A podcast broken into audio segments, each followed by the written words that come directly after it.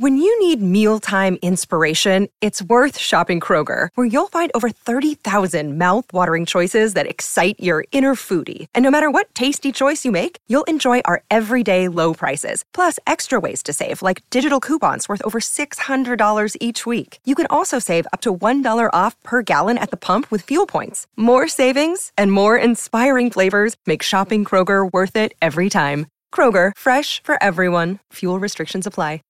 Here it comes again. Lunch. Will it be the same old, same old? Or are you ready to take a vacation from the ordinary with the new Jamaican Jerk Turkey Sub at Firehouse Subs? Freshly sliced smoked turkey breast, craveably sweet mustard sauce, and a hint of Caribbean seasoning. Just $5.55 for a medium. Save time. Order the new Jamaican Jerk Turkey Sub on the Firehouse Subs app. Firehouse Subs. Enjoy more subs. Save more lives. Participating locations, limited time only, plus tax prices may vary for delivery.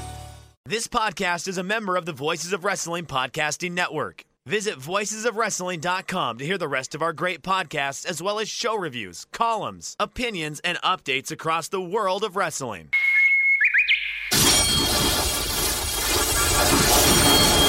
Lazy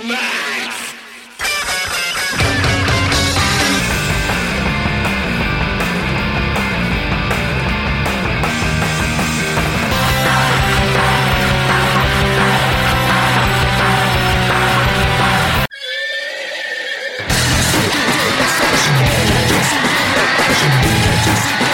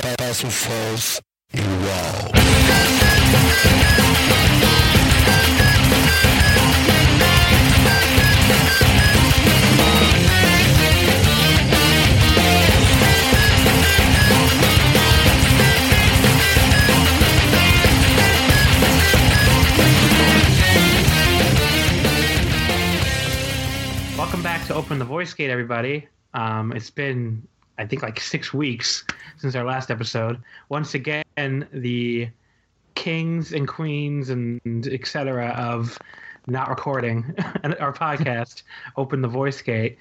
I ha- I do have Michael on the line with us, but no Case or Jules uh, or Milo. No Case or Milo. Um, Case and Milo both had to miss this episode. Um, I don't know if that's because we're recording on Easter or what, but um, yep, two heathens recording on Easter. That's Michael and I. How you doing, Michael? I don't know what you said about heathens. I did all my Easter stuff yesterday. Do you know what I usually do on Easter, Michael? Wh- What's your usual Easter, John?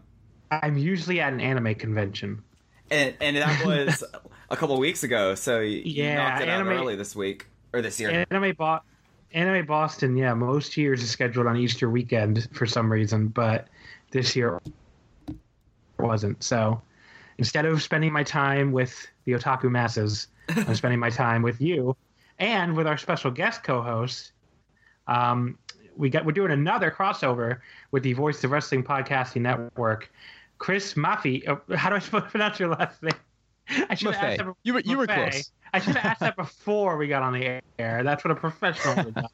But um, Chris is, of course, from Music of the Mat, the awesome, awesome awesome podcast on the Voice of Wrestling Podcasting Network.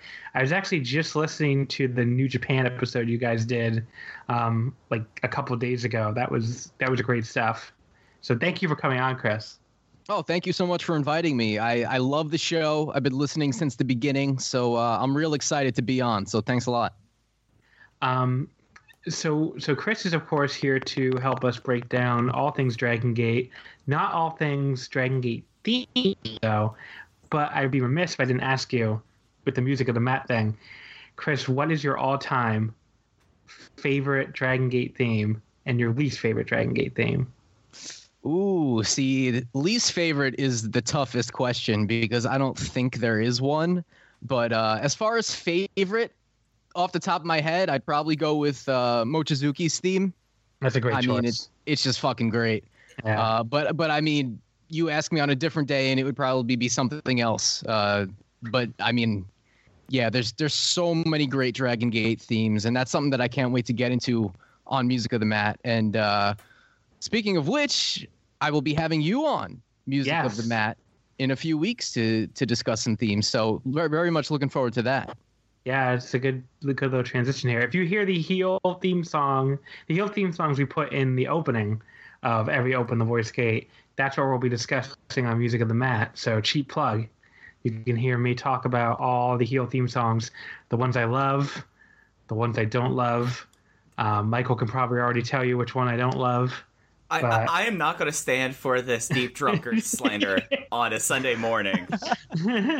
I, it, it, I I know that I kind of have a brand now of being the the sole defender of Deep Drunkers, but other than the belching, it was not that bad of a theme. all right, well, you'll have to wait for Music of the Mat, and you can hear me break it down. I, I, I, But- I, will, I will be taking Milo's place as the person threatening murder about that after I hear that. So, but yeah, Masashi Mochizuki's theme is it, it's usually a one that like just starts getting into your head in certain ways, like. And it makes it even kind of crazier when you find, like, I did some research a while back finding out the basis of that theme, and it's from, like, the most dark anime I've ever heard of. Like he he like I don't know why he chose a anime theme about a guy who gets so punch drunk he dies, but that's what Masaaki Mochizuki did. Mo- Mochizuki's theme. I mean, look, not to not to humble brag again about Japan, but um, Four minutes seventeen there- seconds. Four minutes seventeen seconds. when when you're when you're there live and the crowd is singing it, it's pretty much the greatest thing you'll ever experience. It's almost it's it's it's uh, apropos that we're talking about it on Easter because it's basically a religious experience. being there while they're singing Mochizuki's theme, it's really something. And it was so uh, um, disappointed. disappointing at the DG USA this shows. I was the only one at the ones I was at singing along with it, and everyone looked at me like I was some Aw. weirdo, which I am. But I, I didn't need them to confirm that. Well, you well you were a weirdo to Dragon Gate USA fan. You watched Dragon Gate. Yeah, I, I I watched. I watched Dragon Gate, and I was the person who got up and left in the middle of the AR Fox Sabu clusterfuck match. I was like, I'm not having this. I'm getting another vodka soda. I'm not doing this today. But yeah, uh, Dragon Dragon Gate USA. Okay, I don't know why that. Well, I do know why that came up, but every time it does, it just makes my life a little sadder. Um, but yeah, that people are asking questions again about whether or not Dragon Gate's going to start reintegrating themselves into the wrestling world with Shima going over the UK. So I guess we'll talk about that at the end of the show when we get into the questions. But um, as far as like we usually do some non wrestling banter. So Michael, Yes, sir. how has yes. how has your life been other than other than grad school terribleness, which I know is terrible? Okay, so I've been a little bit under the radar as of late. I mean, I wasn't on the last show because of midterms, but uh, I've kind of been doing my most stereotypical life possible. Uh, two weeks ago, I entered a South Carolina Pitmasters barbecue competition, which was an experience, uh, to say the least. Uh, we smoked the equivalent of a 12 year old child over 16 hours. So, doing that, uh, you also might have seen some of my coverage over WrestleMania weekend, where Rich talked me into covering Joey Janela's show absolutely shit faced. So, Oh. If you if you've not read that yet, you can see my personal existential crisis and why I'm 30 and still make bad decisions. But you know, other than that, just a whole lot of school, some ironing and wrestling. You know, just basically the usual. And it's kind of appropriate that we're here today with Chris, who is the originator of the Iron Mike Spears nickname. So really, he is. He is. didn't yeah, know. Oh wow. we're getting origin stories Um, today. Yeah, I think it, I think it really created itself though. it, it kind of appeared out of nowhere. Out of the, that, I was ironing and watching uh, the uh, Sakura Genesis show earlier this week, so I was staying on brand with that. I managed to get through eight shirts in two hours, which is a personal record. Yeah. Um. so, so I'm, I'm glad you mentioned WrestleMania weekend. That was when Anime Boston was for me Okay. this year. So I oh my god, my throat. I still haven't seen anything from WrestleMania weekend other than like the last half of WrestleMania. So I just didn't watch any of it. And like if I had been home, I probably would have watched like Evolve or Ring of Honor or something. But like, yeah, everybody else was tweeting about all these shows they were at, and I was just like, I have panels to run. I don't have time for wrestling right now. Although the the Japanese pro wrestling panel I can report was pr- probably the best one I've ever done. Like Yeah. people were super super into DDT especially. But Yeah, I saw that you had some people came in costume to the panel, which seemed pretty great. yes, that was someone came as Dalton Castle, which is Oh yeah, I pretty, saw that. which is pretty awesome. Um, someone else came as Kevin Owens, I think, and then there was a Sting. there was a Sting, like full face paint. So yeah, that was pretty good. Um, but yeah, pretty much just everybody going crazy for the Yakitori. If you've never seen a room full of like 80 people just like standing and applauding for a piece of chicken, it was pretty good. Hey, But- that's a DDT Iron Man weight extreme champion. Iron Man heavy metalweight I, I'm sorry, I did champion, not sir. mean to. The extreme title, the extreme title belongs to Daisuke Sasaki. So unless lost it at the Damnation uh, Illegal Gathering show because I haven't watched it yet. Um, but yeah, that's what I've been up to. What have you been up to, Chris? Oh, you know, this and that. Just trying to catch up on my uh, 16,000 pro shows that I have to watch in the queue, as always. It's, Uh, it's and never feel- possible. Never possible, yeah. And I always feel like a bad wrestling fan because of it. But uh, no, just really, you know, just between work and working on the podcast and watching wrestling, I, you know, really, really not n- not much interesting going on in the life of Chris Maffei. So I, I, I did You're going same- to, you're going to Ring of Honor in a couple weeks, right? yes, yes, I am. Okay, cool. Can hang out again Uh, at Ring of Honor. I would say, Chris, for those who have not listened to the flagship podcast, I loved your run-in at the end, especially with our, our our overlord's new nickname. That really popped me while I was doing while I was doing stuff around the house this weekend. So I had to make sure to, to, to throw you a plug for that. That was great. Oh, oh yeah, thank you. Yeah, that was just. Uh, uh, I was editing the flagship this week and for the next couple weeks because Rich Craze is on vacation. So uh, Lance is like, "Yeah, by the way, I can't do the plugs. Here you go." I was like, "Oh, all right." So it just came to me. What was the nickname? I haven't heard it. I haven't heard this yet. Tinder Mahal. Oh yeah, I did see that in the Slack. That was that was pretty amazing. Gender Mahal.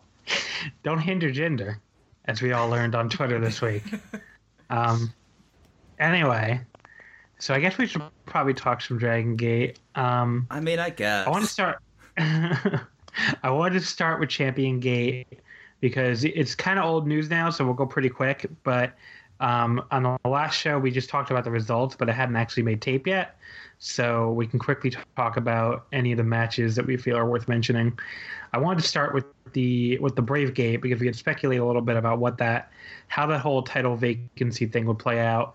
Um, this was the Brave Gate match. It was a it was a little slow to start with Lindaman's um, heat heat period. Kind of felt like it went on forever, but after it got going, like it was get, going really good. It was going by the end that I was actually pretty fucking pissed when the the run-ins and the the smods happened. Even though I knew, I knew it was coming, I had gotten really into the match, and you know, Lindaman was just dropping Eita on his head with these s- Yeah. six suplexes, and it was just it was really good by the end. And then you know, it kind of broke down. Um, before we get into the finish, does anybody have any thoughts on the actual match? Yeah. Uh, Yeah, you know, I, Oh, go ahead, Chris. oh, go ahead. Sorry. No, no, go right. No, I was just gonna say I thought I thought this was Eita's best Brave Gate match, uh, at least my favorite one. Uh, I really did like the Kagetora match at Final Gate, but I thought that this one, up until the finish, man, I thought this one was really great. One of his best singles performances, I thought, of uh, of recent, and one of Lindaman's best performances too. I would say uh, the beginning really. Really reminded me of the Eita and Liger match at the Super J Cup with the kind of starting out hot with the big tope um, so I really like that. Yeah, I, uh, I enjoyed this match right up until the finish, as you said. Yeah, that that schmozz. Like I knew that they kind of got to a point with Eita in this belt that either it would have to be some hijinks or something to get the belt away from because I really feel like that he's being positioned as the number two now in over generation. But Lindaman, I between this match and Korakuen, I love the, how he's finally started to adapt like the berserk mannerisms into his ring style.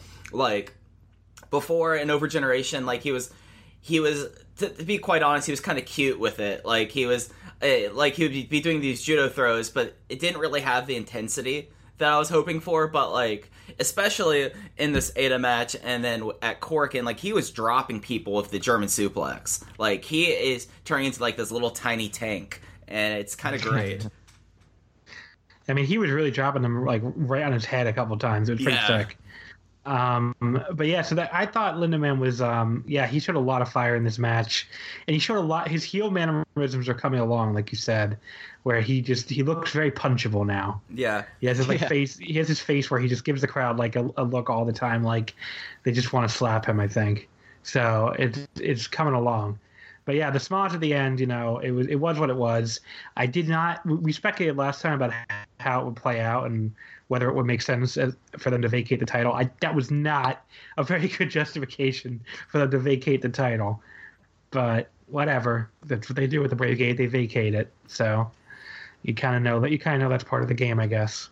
And it, it ended up on Kagetora, which I mean, it'll be probably another three months before it even sniffs the internet. It being at Wakayama, but it, the person that they put it on at the end, I think, is the right person, especially of his career. Like, I know there's a lot of people who are like Kagetora for Dreamgate, but really, Bravegate is his. I is his solo peak in my mind. So, and it and it opens up a lot of matches because Eita's title run was a interesting title run, but like Chris, like his matches never blew me out of the park like like how he was during King of Gate. So I'm kind of glad that he's Yeah.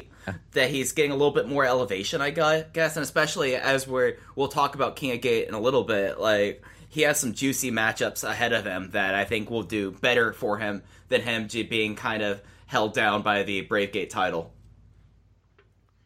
So, uh, and so I guess that's the Brave Gate match. Um, the other the other big match from that first night was the Triangle Gate match.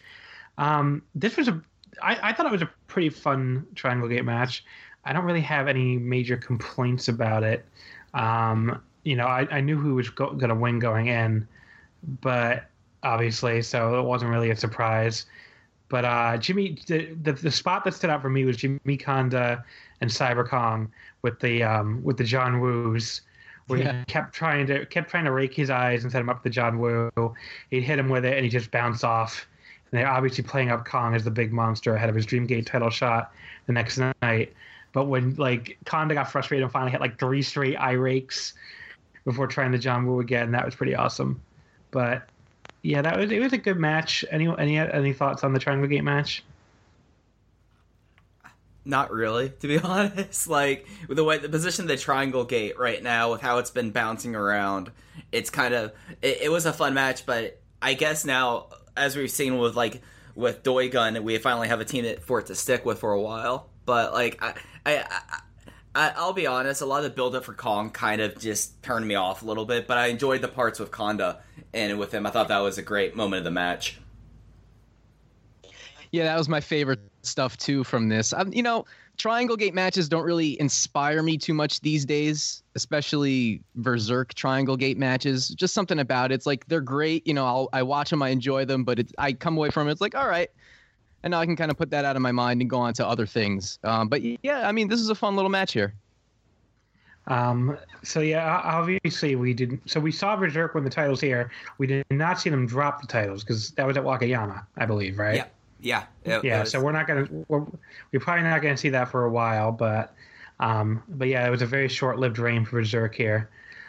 Um, okay, the following day, the Twin Gate match. I did not watch this. I just Oh, you missed out. I'm really loved sick. it. Uh, I'm really Yeah. sick of Shima and DK as a team. Maybe I'll go back and watch it, but you guys take it away then.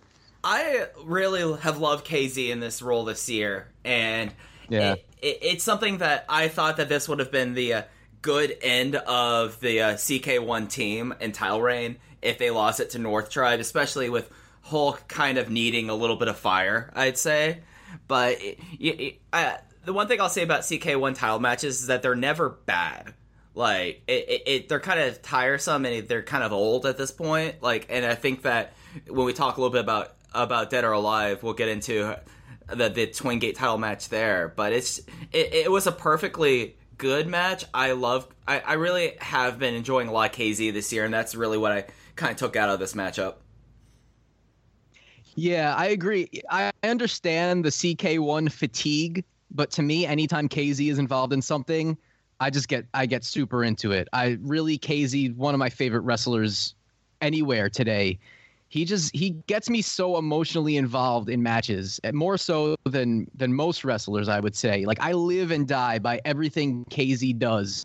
So if he's in a match, it, it's it knocks it up a couple of pegs for me. Uh, but I was really kind of disappointed that North Tribe did not win the Twin Gate titles here. But uh, I, you know, I would hope that there is maybe an even bigger story for KZ a little bit down the line, maybe at some point this year, because I really just love KZ. Yeah, and actually, I'll pose this to y'all. D- to me, uh, KZ has kind of become the emotional flashpoint of Tribe Vanguard. Like, I don't really care too much for what's going on with Hulk, and it's really kind of sad saying I don't care too much for what's going on with Yamato, but whenever, like, KZ is the focal point, and we had a bit of that at Korakuen, too, I've really enjoyed it, and that's what kind of gets me invested into that unit.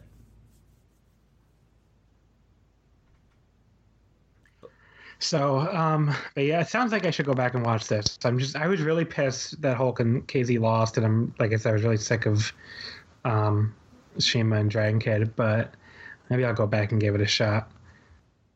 Anyone have any other thoughts on this match, or we? I, I think that covers it pretty well. I mean, CK1, I don't know how much. I think I've been saying this now pretty much my whole entire tenure on Open the Voice Gate. I don't know how long they are for the titles, but we'll see this month. Yeah. So the final match to talk about from Champion Gate was the Dream Gate match between Yamato and Cyber Kong. Um, okay, so this match, uh, first of all, it was not a disaster. It was firmly above the level of the Shima and the, the infamous Shima Cyber Kong match. I didn't like it as much as the Mochi Cyber Kong or the um, whichever one was the good The Hulk first Hulk. Cyber Kong one match, the first Hulk Cyber Kong, the one that was not six minutes. Um, but it was still, I thought by the end it picked up a lot, and Cyber Kong, you know, he he did a lot of stuff in this match. Let's just say, Yeah. um, you know, rem- what what's everybody's thoughts on the removing his own mask thing? I I really don't know how to feel about it because Cyber Kong unmasked to me has been like such a thing in Dragon Gate before for so long that like you know you're waiting for him to maybe lose his mask, and um, have him just voluntarily remove it like that just felt really weird. But I don't know. Like I get, I guess I get the symbolism it was supposed to represent, but like it just kind of felt like so anticlimactic after all these years. I don't know. Yeah, like for me at least, especially with how the stipulations are Dead or Alive this year, like Kong really removing his mask, doing the mist, I think is kind of a neat thing since now that he now that Mondai Ryu is no longer a part of uh no, no longer a part of Berserk, you kind of had like even though he was more soul attack based, still having like a new trick up his sleeve of that. The mist didn't bother me, but the mask, I feel like it's it's their way of kind of alluding to his mask might be gone after uh, Dead or Alive, which I don't think is the right move, but we'll see. Yeah. Uh, I I think you, guys know that I'm I'm one of these Cyber Kong people, and uh, I mean I can't I, listen I can't explain it. It's not for his in ring, that's for sure. Uh, I I just really like the guy, And I guarantee that had I not gone in spoiled, I I would have gone pretty nuts for him unmasking, and then uh, as well as the Black Mist. Uh, I- you you know, like you guys said, I'm not really sure of why they did it this way. Um, maybe there's a bigger purpose to it that will make complete sense after Dead or Alive or somewhere down the line. But I mean, in terms of just the match in general, for me, it was just weighed down by uh, having gone in spoiled and also the stigma of Yamato's reign uh, going in. So I like this match, but obviously did not. It, it wasn't anything spectacular, or anything that blew me away. But I, I really did think that they worked hard, though. Yeah, it was perfectly fine. Like that's kind of my takeaway from Champion Gate was it was fine. so uh, it, it definitely was not one of those in the column of never give uh, Cyber Kong a singles match again. You know, so like it, it was fine. I, I guess that's why that's why I come away with, from the set of shows with. Yeah, so, but that was basically. Did, did- did anyone think going into this that Kong might win? I never really gave him a chance. No. Nah. Okay. I'm sure we're all, all on the same page there. Um, so, so Cyber Kong did not win the Open the Dream Gate title, everybody. Um, so that was that was Champion Gate. You know, it kind of felt anti-clim. You know, like just we waited so long for it to finally make tape, and when by the time it did, I had trouble like like this was sitting on my flash drive forever before I finally watched it. Yeah. But um, you know, it was fine. Yeah. Can't really complain too much about it. I, I mean, that, that, I think that's sadly with how Gaora is, and the fact that they don't do i pay per views from Osaka anymore. Like, it just was kind of hard to get jazzed up like I've been in past years for Champion Gate because it's supposed to be like the Well, first first big show of the year. Well, they they still do the Osaka pay per view. I think. They, they, they do, but it, I, I- it might have been 2015 was the last year that they actually. They used to, yeah. Yeah, like it's easier for They me. used to do Champion Gate. Yeah, exactly. And I think that takes a lot out of it. Like Gaora's scheduling this year has not been the best for Western fans keeping up their emotions with Dragon Gate, and we could probably get into other reasons why Dragon Gate kind of seems to be in a little bit of a lull right now. But it just it didn't help. Indeed. All right, so moving on then to Korakuen. Uh, this was April seventh. The another sellout apparently. The show opened with an eight-man tag: Masaaki Mochizuki, BB Hulk, Shachihoko Boy, and Flamita defeating Don Fuji, Dragon Kid, Eita, and Draztick Boy in 11:28. Flamita pinning his lucha rival with the Flamfly. Um, this was kind of just there for me. I didn't really feel strongly about this match one way or the other. Um, good for Dragon Kid. He had another child. The child they brought into the ring was once again a Dragon Kid fan. I believe that's like he, he has a great record with those children. But We should really that's keep about the track biggest of those. takeaway I have. We should really We really should probably. Yeah. Yeah, especially for like the ones that like out of nowhere suddenly are Gamma fans. Like those are the best ones. Are the ones that just suddenly have like a weird fan. They're like, oh, okay. My favorite one ever was Naruki Doi when he was still a heel.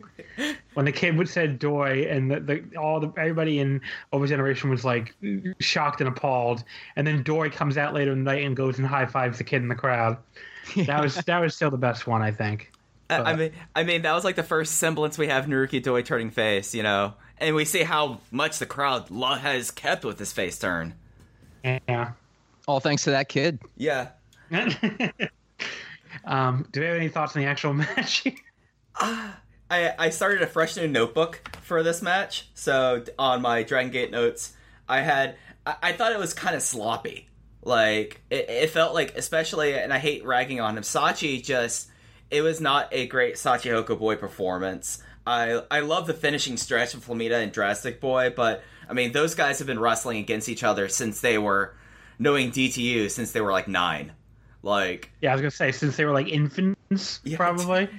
D- like they were they were fighting over a bo- fighting over the bottle. Yeah, I mean, a- a- as much crap as like people give Dragon Gate for starting kids young, DTU is a lot worse about it. I remember seeing like a random like DTU match that had ten that they're like, okay, age nine, age ten, age twelve, age eleven. I'm like, oh geez, they started them real young, but it it was fine. Like the fascination with uh, everyone getting kicked in the junk was something, but it, it- wasn't like a hot starting match, but it was there. I guess that's how I'd put it. Yeah, I would agree. Um, nothing too much to note except that I love pretty much everyone in the match, and uh, I'm always excited to see uh, Draztick Boy on these cards. So that was a little extra treat. But yeah, not not too much to note. It, it seemed that Draztick Boy has been like, other than last time where he had to pay his way, like they're. I think he's like getting kind of accepted in, which is good because of what happened with all the all the other Gaijins. Like the Gaijin total now is down to Flamita, so if he sticks around, that'd be pretty cool. I've been real Yeah. impressed with his improvement since he started doing more Dragon Gate tours. I think I think a, a big problem with the Gaijin is just the roster is like so big now Yeah, with all the new kids that like it's just really tough to fit, you know, a bunch of Gaijin on the shows. But anyway, um, match two we have Jimmy Kaness, Jimmy Kanda, and Jimmy Kagetora defeating KZ, Yuki Yoshioka, and Katsumi Takashima. Uh, Jimmy Kagetora pinned Yoshioka in about 11-18. Um, this, so this was set up in the last Korakuen where, you know, the, the youngins got all up into Jimmy's faces and KZ was like, I'll team with you. But um, there really wasn't much to this match. It was for a match that, like I said, has storyline set up. You, I kind of expect a little more, but um, you know, the kids looked okay. Nothing to complain about really. It's just kind of just ended up being a match.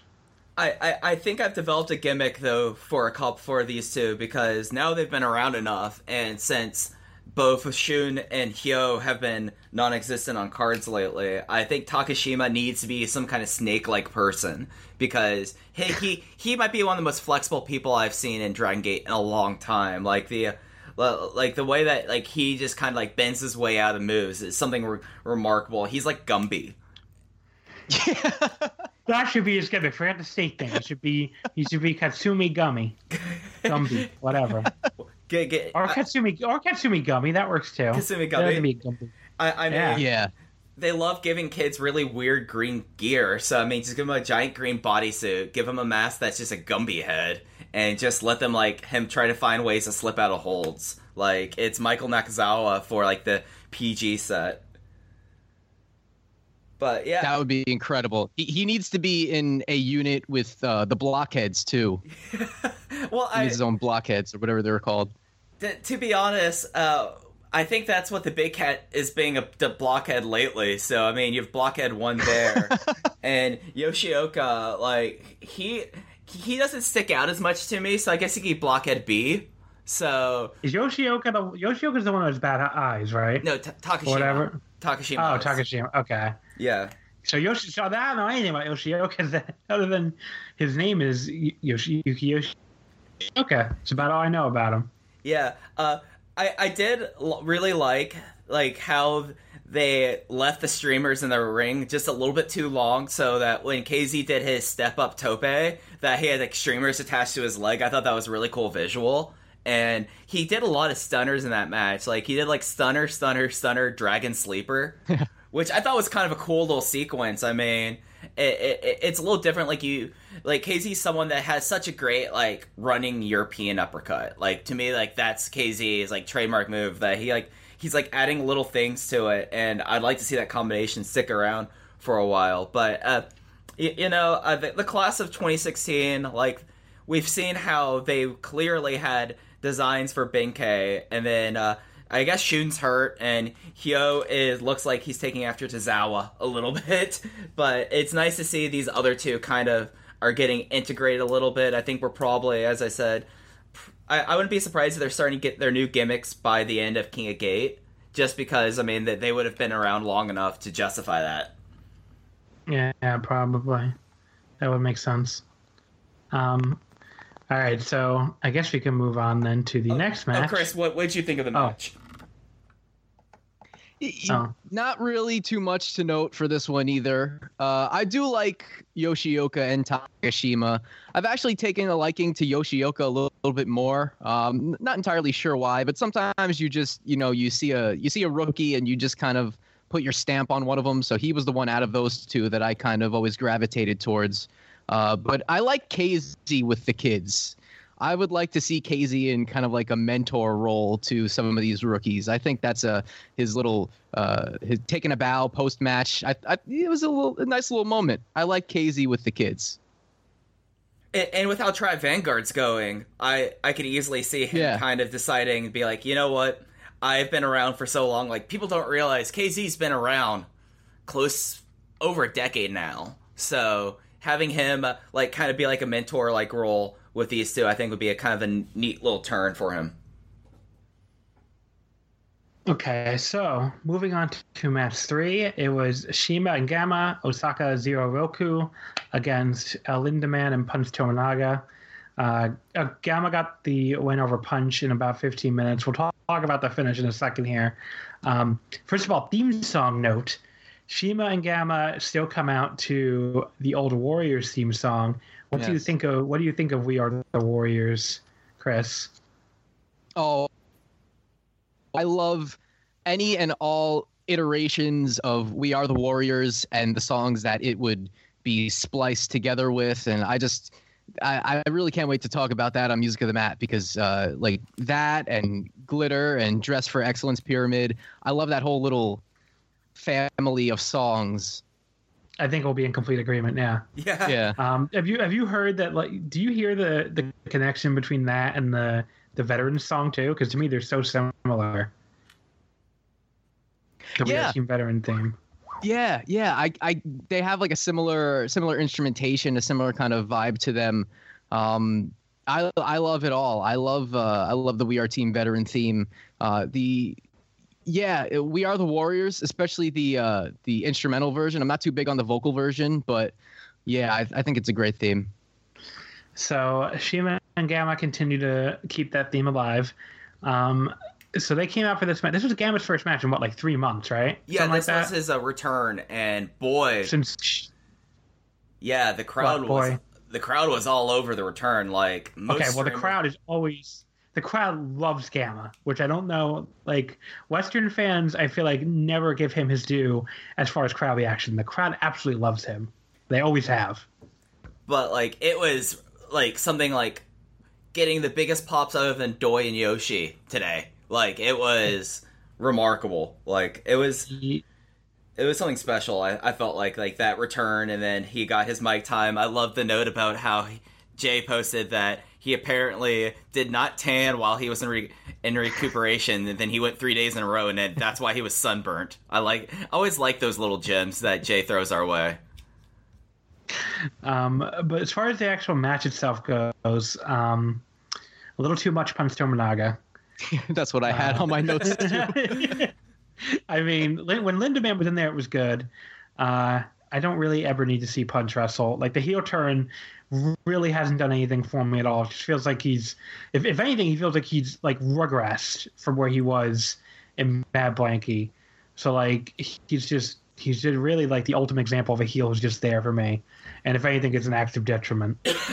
but um, My note I have down for PT in the match is PT is better when he's sleazy, but he's still trash. Like Yeah. I don't even know if I like him better as a heel again because like he just when he was a babyface he didn't do anything. I have to see him on these on these cards all the time. He just was kind of there, and Yeah, least- but screwing up the audio. basically, yeah. So- and like at least he kind of the crowd would get behind him a little bit, and he might make a little fiery comeback or something. When he's a heel, it's just so boring. Like nothing is going on with him. Like when he tags in, it's just like ugh. Here comes some stomping. Like ooh. It- him, him and him and Yoshinobu Kanemaru should form a tag team. They could be the Stompers, and they could just fucking stomp their goddamn hearts out.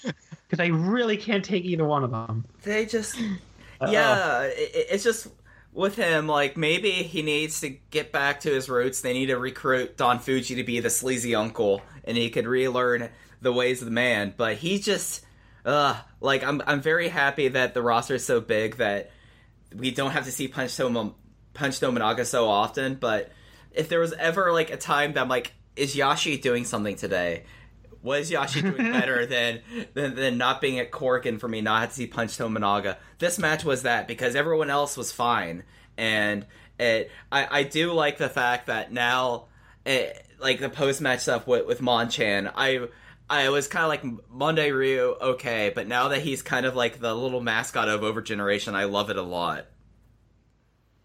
Yeah, Mondo Yeah. was, Mondo was- was great here. So he came out with Osaka um, Zero Roku.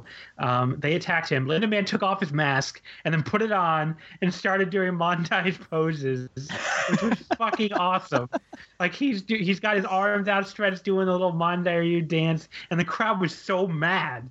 Like they were not here for this at all. They were fucking booing the shit out of him. What a good heel But, he's um, become. Yeah, Yeah. he's really he's really come along. So Mondai goes backstage with a mask that's I don't like what were the colors? It was like gray and like purple or something. I don't. It was or like a blue. I don't know. I can't picture it in my head now. It, it was. I watched the show this morning. Uh, it was like the silver. It actually looks like the singlet fabric that uh, Big R Shimizu wears. Is the best way to describe it. Oh, okay. Yeah. That's that's Yeah. a good description. But yeah, so so it, I, I can't say it matched Over Generation's colors, but Over Generation doesn't really have colors, so it's fine. They have like a pattern instead, and the, and the um, you know, and the and the capes and stuff. But yeah, so he he obviously he comes back out in this in this new mask, which is really cool. That was a really cool way to ch- change his mask, and he hits Tominaga with the pow- with the powder.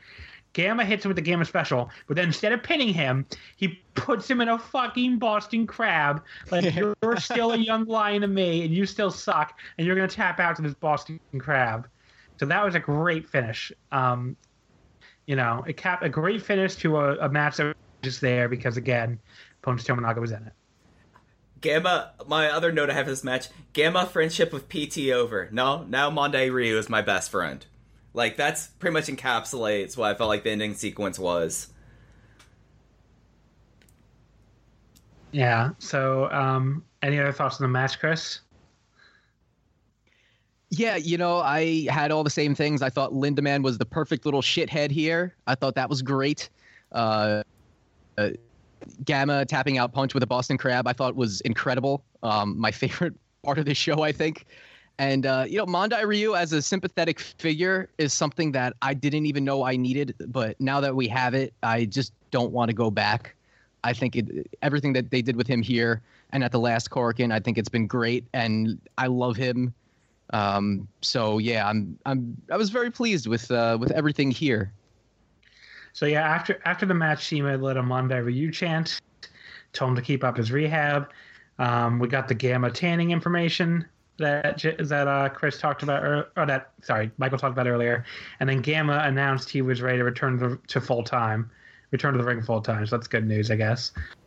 Um, okay, after that, match four, T Hawk and Yamamura. They went over 17 minutes. T Hawk winning with a night ride.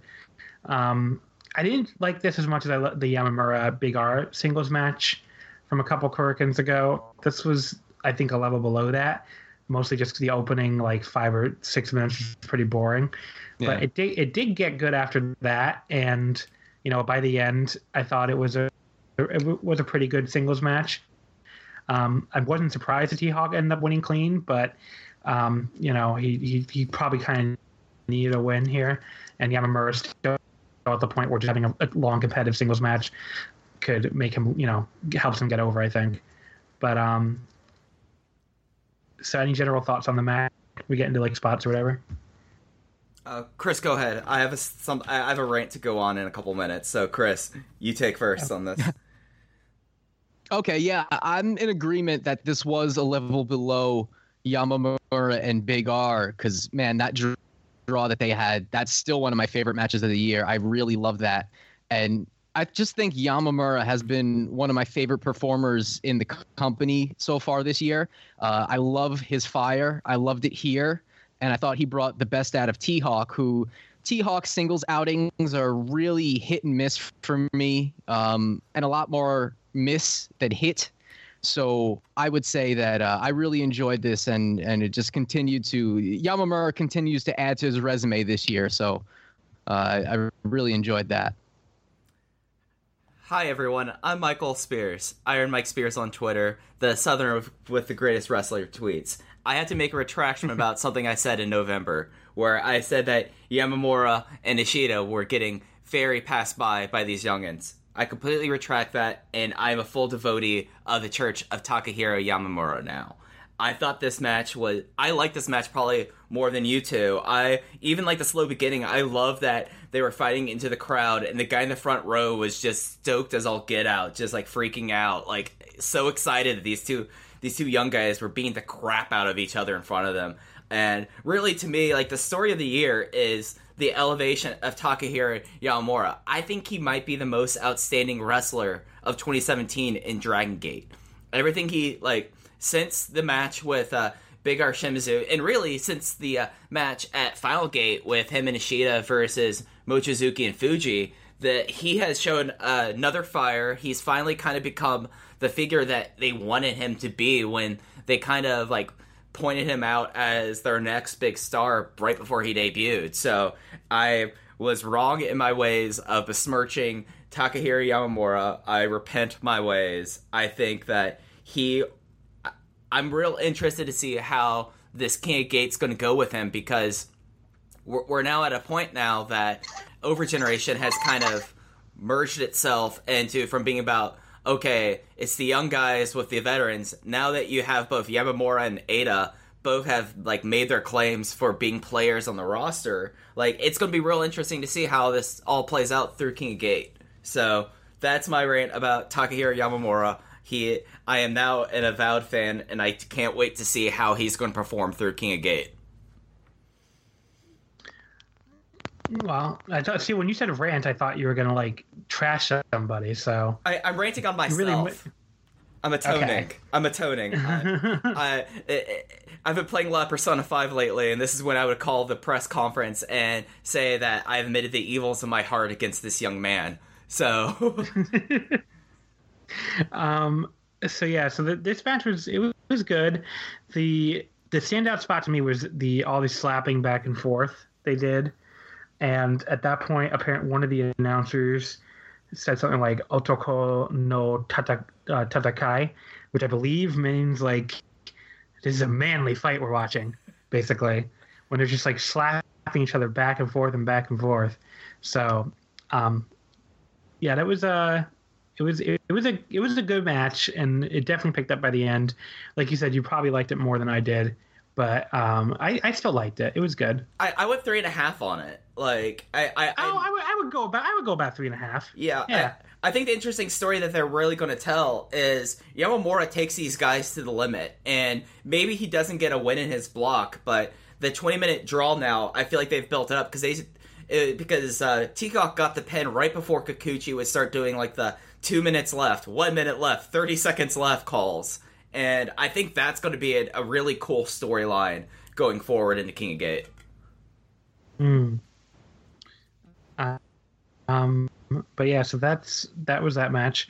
Uh, moving on then to the semi-main after after intermission, it was Shingo Takagi and Cyberkong defeating Yamato and Yosuke Santa Maria in about 18 minutes. Shingo pinned Yamato with his cradle, the Takanosumi, Sume, I should say. Um, this is a this is a pretty good match. Um, I, I enjoyed a lot of it was based around Maria trying to pick people up. I feel like, um, and it did lead to Maria and Yamato finally getting to double suplex Cyber Kong towards the end. I would have liked it better if Maria just, just got to fucking do something by herself, honestly. But I get that they don't they want to sell that you know how big and tough Shingo and Cyber Kong are. But yeah, I mean it was uh this was this was good. I I thought it was going to be. I don't know what I expected going in. I, maybe I expected it to be a little worse than it was. So it was a mildly pleasant surprise. But any Yeah. other thoughts on? like I, I, to me like maria was the star of this match and that's kind of a statement about these three guys right now. When someone not involved in dead or alive main event is the focus of the go home Korakuen for it. Like to me like I- i was a little bit low on this match. I it, it just kind of felt like that for what they were trying to build to this wasn't that kind of match. I mean i thought it was all right. Like it also kind of further cemented yamato and how this dreamgate reign has been for him because he really should have like having that pen from takagi on him should have been a bigger it should have been made a bigger deal than what it was Hmm. Did anybody? What do you think, Chris? I agree with Mike. I wasn't as high on this match, and I, I thought really Maria was the most interesting person here. I am interested to a degree in the dissension between Shingo and Cyber Kong, however that plays out uh, in the cage match or and after that. Um, but yeah, I mean, uh, this this wasn't. I, I, was I was way more interested in the uh, Shima and Gamma versus uh, Linda and Punch tag match on this show, so uh, I, I wasn't as high on this on this one. It was yeah, it was. I would say it, it was fine. It wasn't anything that great, but um, it was it was a fine little match, I guess. Um, so afterward, so basically Shingo and Cyber Kong had some friendly fire uh, issues. I don't think this is really going anywhere. I think it's just to tease dissension for the cage, same as with uh, BB Hulk and Yamato. Does anybody feel differently? Yeah, like maybe it was because last cage match was all Berserk that like there there was a big disruption there about this, but I I, I wonder how this match this cage match is going to play out because it's such a different style of match than what they've been doing in years previous. Hmm. But Um, so yeah, that we'll get into that when we talk about the um, the preview for the show. Um, so afterwards, Yamato also had a, a little. He he basically he he played off of Shingo's finisher name with an old Japanese saying, which is like No Alu Takaha Suma, Sume o Kakasu. I know my Japanese is terrible. Everybody, don't don't complain at me. Don't at me, actually. But um, but basically, it means um, someone should always keep their best trick secret for when it matters. So he basically told Shingo, "You pinned the Taka no Tsume once, but it's not going to happen again in the cage." So th- that was a little interesting tease. Um, Yamato at the end apparently thought the show was over before realizing there was another match left, so he kind of awkwardly did his catchphrase and left. And then that boy, he's having he's had some issues this year. in the tr- Yeah. the Open the Triangle Gate title match, Naruki Doi, Big R Shimizu, and Benkei successfully defending their belts against Genki, Susumu, and Saito. Um, I think it was it was who got pinned because it's not even on here. It was Genki.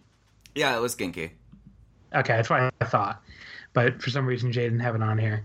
So Doi pinned Genki in about 21 minutes with the Bakatare sliding kick. Um, this was a this was a, a really fun Triangle Gate match. The only thing I felt was like absolutely must watch on the show. Um, you know, it, I, I enjoyed a lot. Some of the some of the notable spots to me, the the the door the, the door getting chased around the outside of the ring by Susumu spot, where he kept climbing up a, a turnbuckle and then climb back down Yeah. climb up a turnbuckle, climb back down, and finally gave up and got caught by Susumu for the um, avalanche style exploder. Uh, it was that was a really fun spot. Doi doing like three straight uh, Doi fives leading into the finish was pretty cool. But yeah, I, I enjoyed this match quite a bit. So it was a, it was a good try. I, I actually liked it a lot better than the Triangle Gate match from Champion Gate. Yeah, like I really love this this team, and I'm really excited about what's going to happen now that we'll, we'll get into this right after the, events of the post match.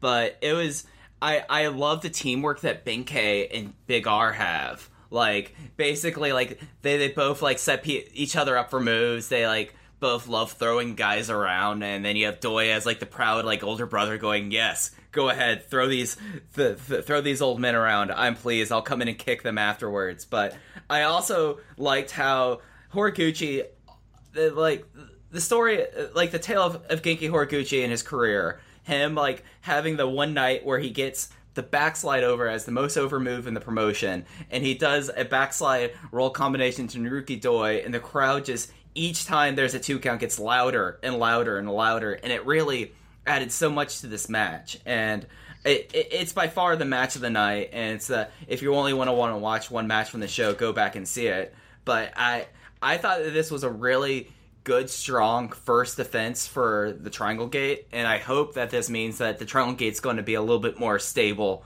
going into the hot season for Dragon Gate. For people who say anyone who thinks the Triangle Gate isn't still over in Dragon Gate. I mean, the crowd reacted to this match on a completely different level than they reacted to anything else on the show. Mm-hmm. And now, granted, part of that might have been part of that was probably they, they were super into Doi, but I mean, part of it's just the, the the belts are still over to the crowd at least. Like they were still they were really they were they were so into this match that you know I had the television at the same volume the entire time watching the show, and my my girlfriend was in the room with me, and this was the only match where she suddenly was like, Can, "Why is this so loud?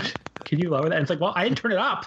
It's just the, the Triangle Gate match is the, the crowd was actually just like losing their mind for this match. Mm-hmm. Like they were they were super loud, especially like you said during the the backslide time spot where Genki tried to pin Doi over and over again with the backslide. But yeah, it was a I I really enjoyed this match. What do you think? Yeah, me too. I thought this was really great. I love that closing stretch with Doi and Genki. I'm super into this uh, this Doi, Big R, and Benkei trio, and uh, I mean the potential unit coming out of this. Uh, I'm I'm very excited about it. Although I do have one addition that I would really love to see in there, and I guess we can talk about that uh, when we when we get to it. I think let's get into it. I think Well, you- that we pretty well covered this. Uh, who do you want to see in this new unit? I would really love to see Kotoka in this unit, and I'm interested in how being rejected by Doi will play out, because it seems like that's kind of maybe setting him up to go in a different direction, or or maybe even just kind of be by himself for a while. And I would love to see him as because I really love the um, Yoshino Doi and Kotoka trio. I, I like them together a lot. Um, but I, I also just think he meshes really well with Big R and Benkei. So I think that he's a no brainer for this unit that they're going to be putting together.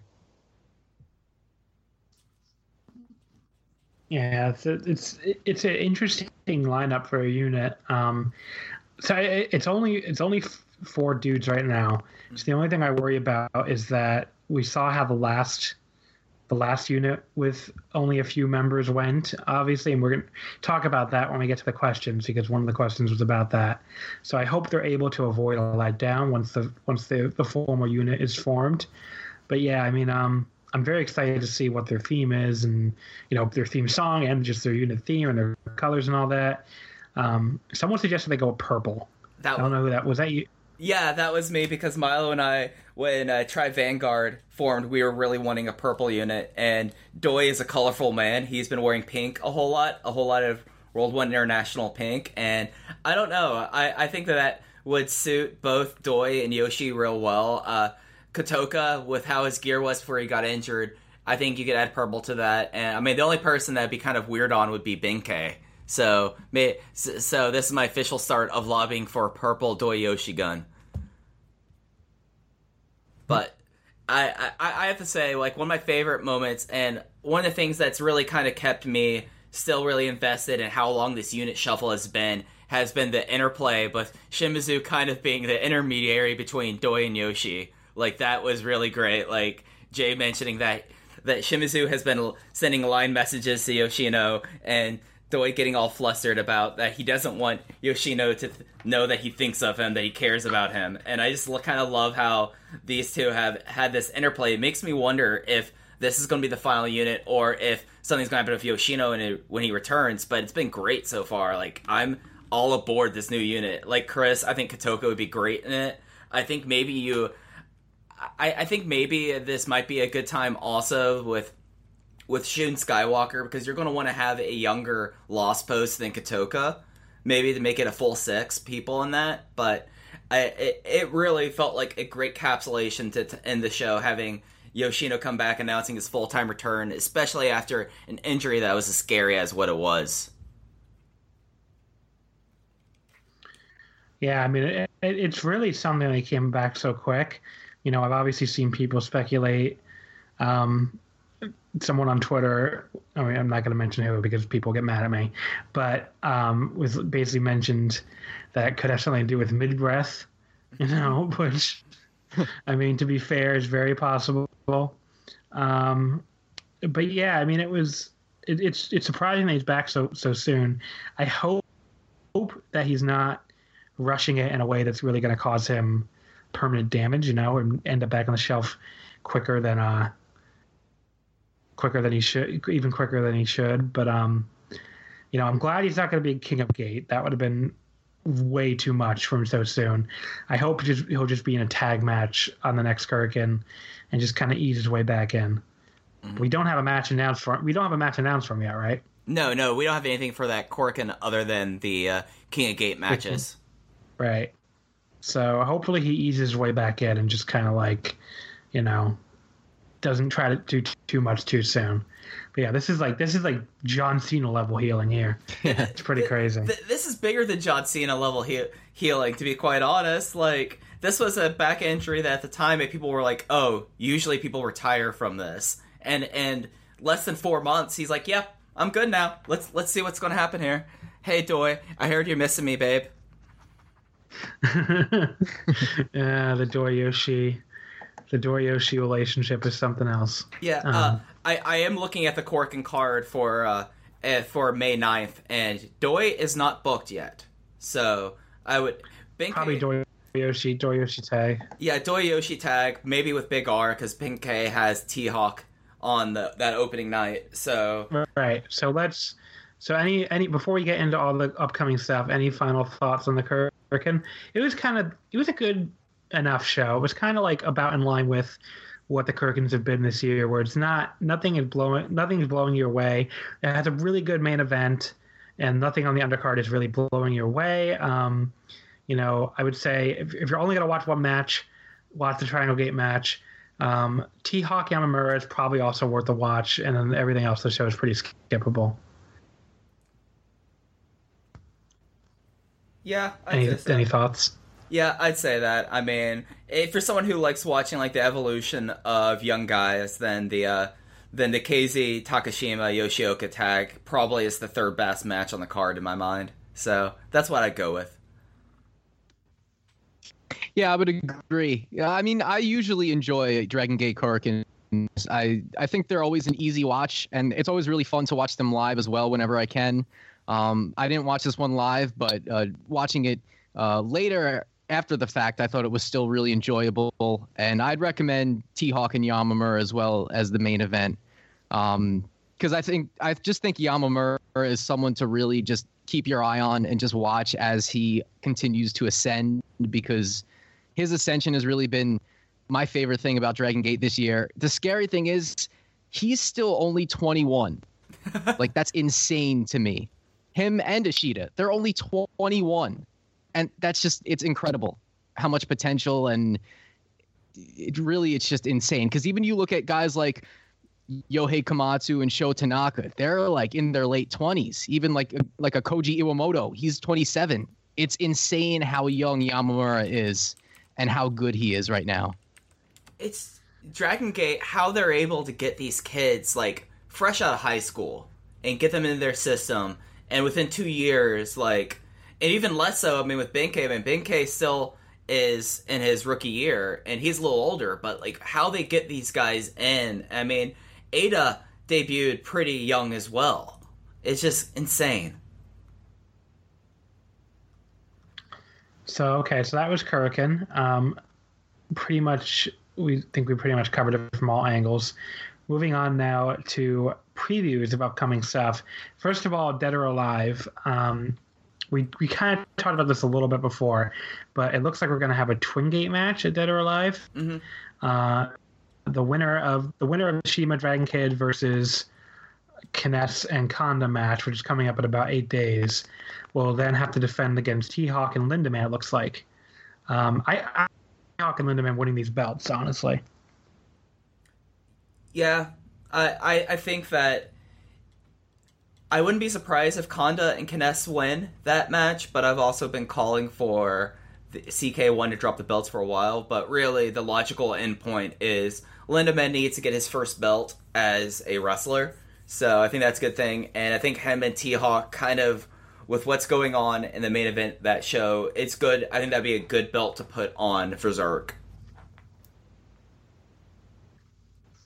Yeah, I'm a fan of T Hawk and Lindaman as Twin Gate champions. You know, you got the big cocky prick and the little cocky prick. I think it's just, I think it works on a couple different levels. And, uh, you know, titles on Berserk is always kind of a thing that I guess people might be a little bit tired of. And I'm, you know, the I get fatigued by it as well. And Berserk is kind of a thing that I feel has all but run its course at this at this stage of the, the game. But you know, you just got to look at it like eventually this new unit that's going to be starting up, they'll they'll probably have Twin Gate challengers at some point. I could imagine Big R and Benkei against T Hawk and Lindaman would be that that would be a, a hoot actually. I, I would think. So I'm all for getting the titles on the Berserk team if it leads to something like that down the line.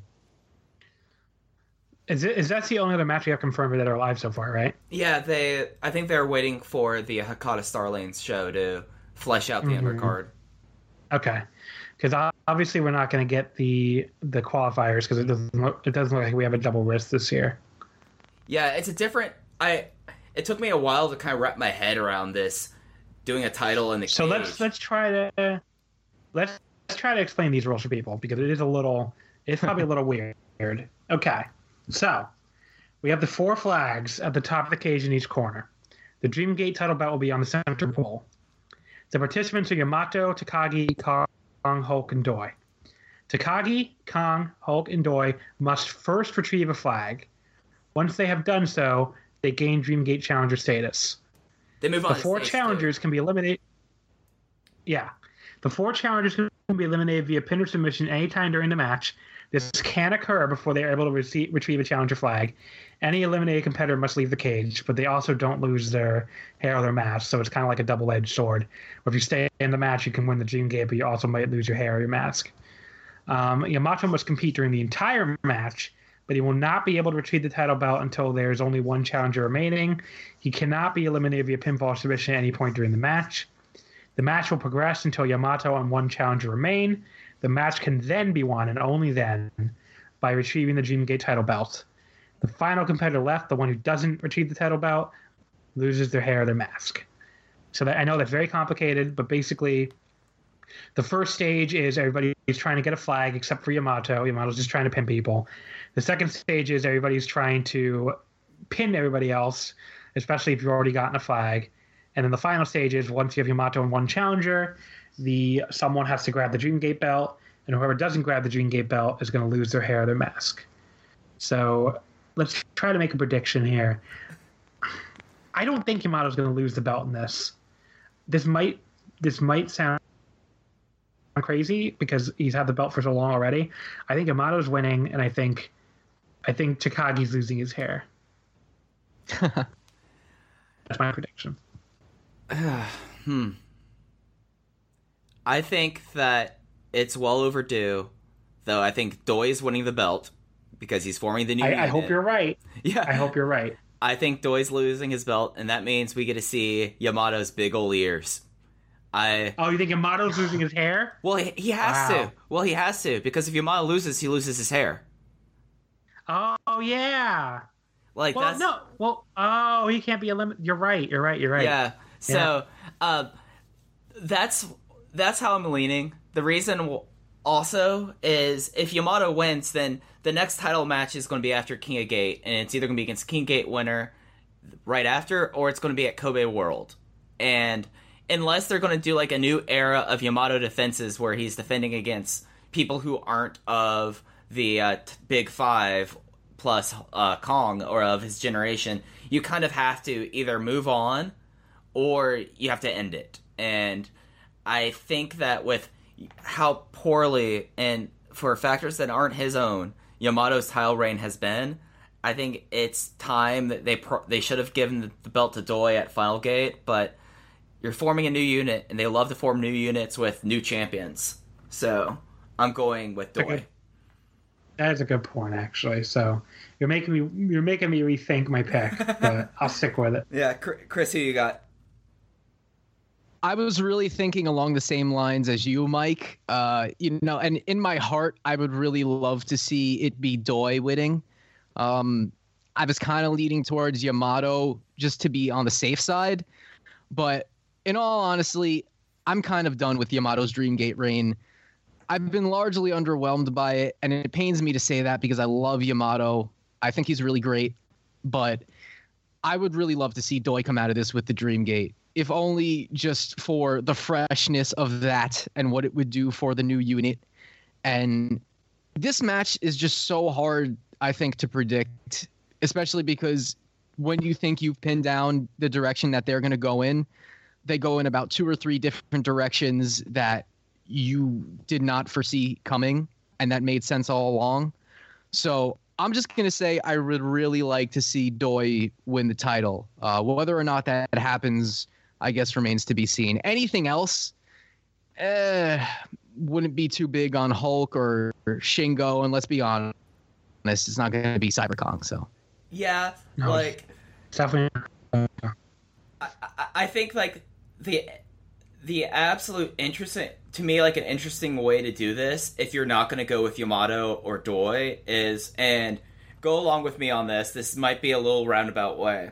So first off, Shingo Takagi wins the match, shaves Yamato's head, takes the belt.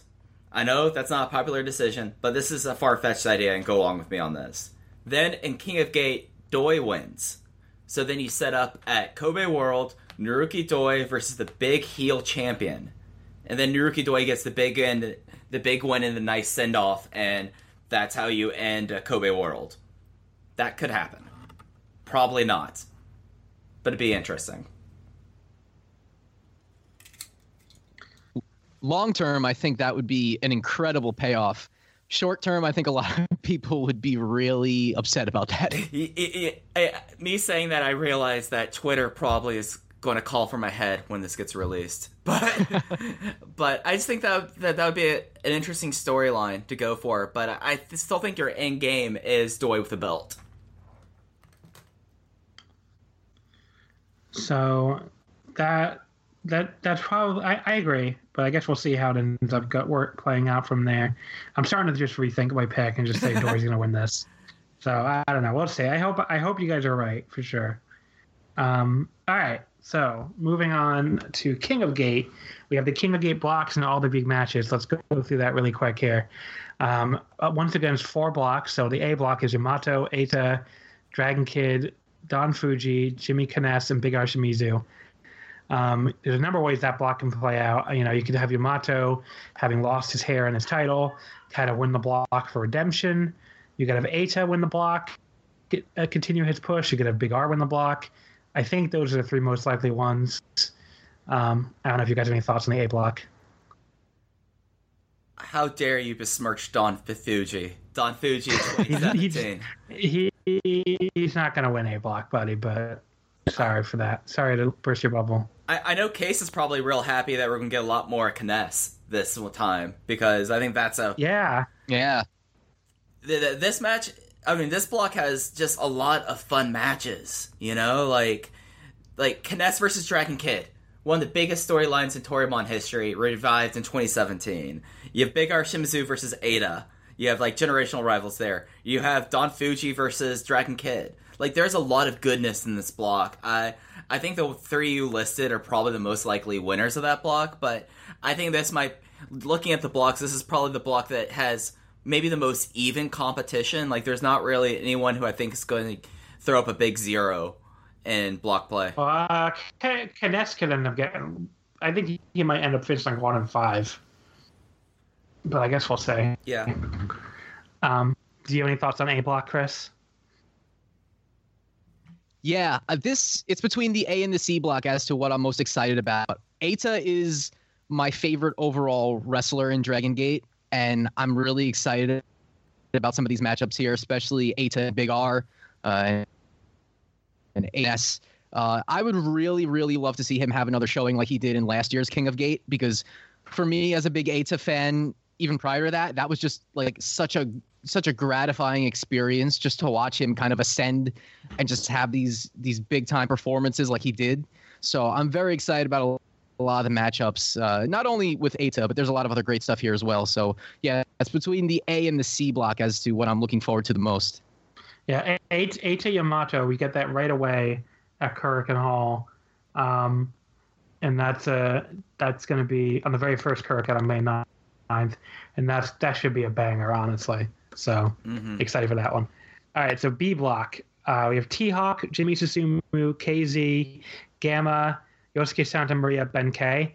I think this is pretty clearly T Hawk's block to lose. Um, I don't really see anybody else winning this. Maybe you could maybe say Susumu, maybe Ben, Benkei. Um, this is not definitely I think my least exciting block. My least excited, the block I'm least excited for, honestly. Um, T Hawk versus Benkei will be good. Um, Maria against KZ, having these two tag team partners have to go up against each other. Tag team partners slash maybe lovers, actually.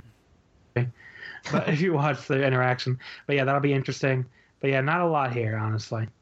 And that T Hawk Benkei match is also on that Korakuen. This May 9th Korakuen, guys, I think might end up being Yeah.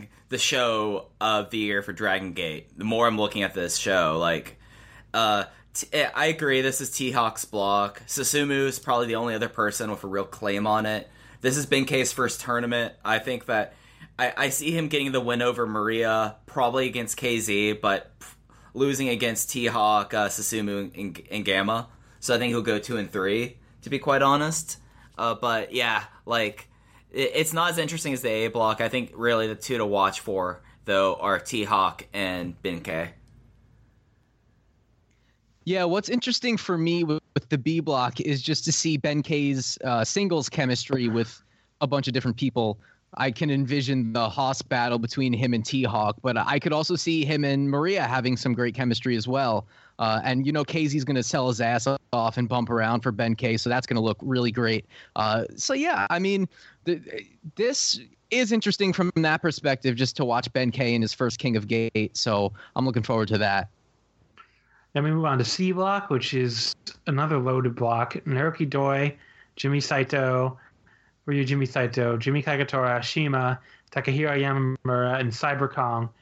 Um, a lot of matches I'm excited for here. I really can't wait to see Doi and Shima. Um, they have one of my one of probably the most.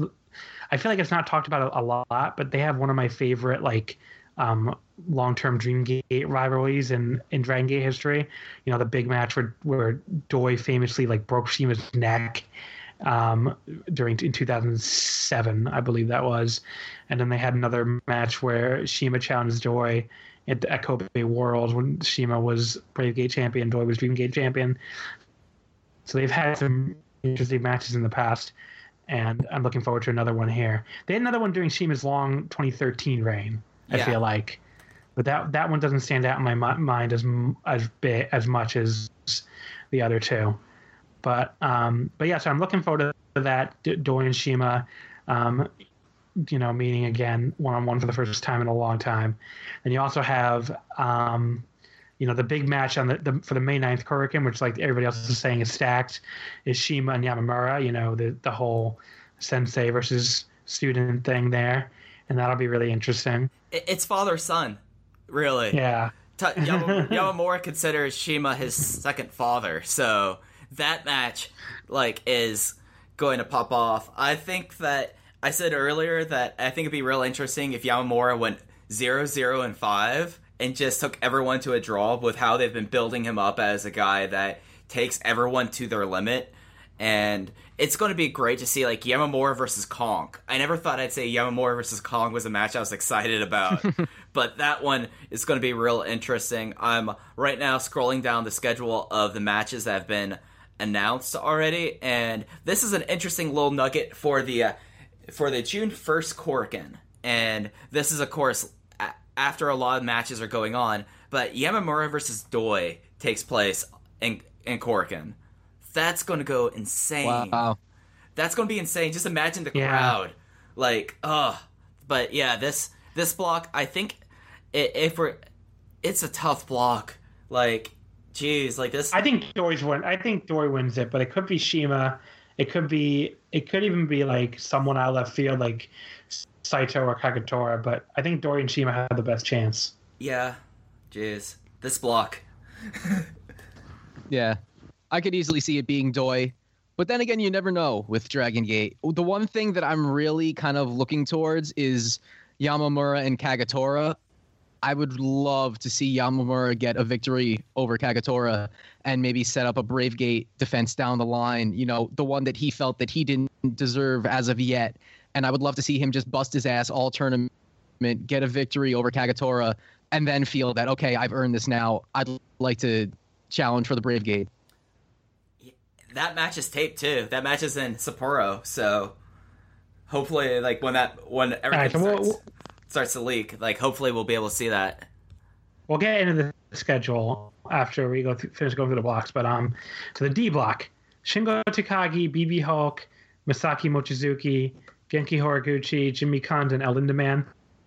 There's another block that I think is you know got some real bangers, banger matches here. You know, obviously you're gonna have Shingo and Hulk again. They're a never-ending, they're never-ending feud. Um, you're gonna have Lindaman and Shingo, which is you know under the radar, but I don't know if that's going to make tape or not. We'll see in a second, but that's interesting. Um, and then the big match that's taking place in the first Korakuen is Shingo and Mochizuki, which you know that, that's their first meeting since their title match, you know, about over a year ago now.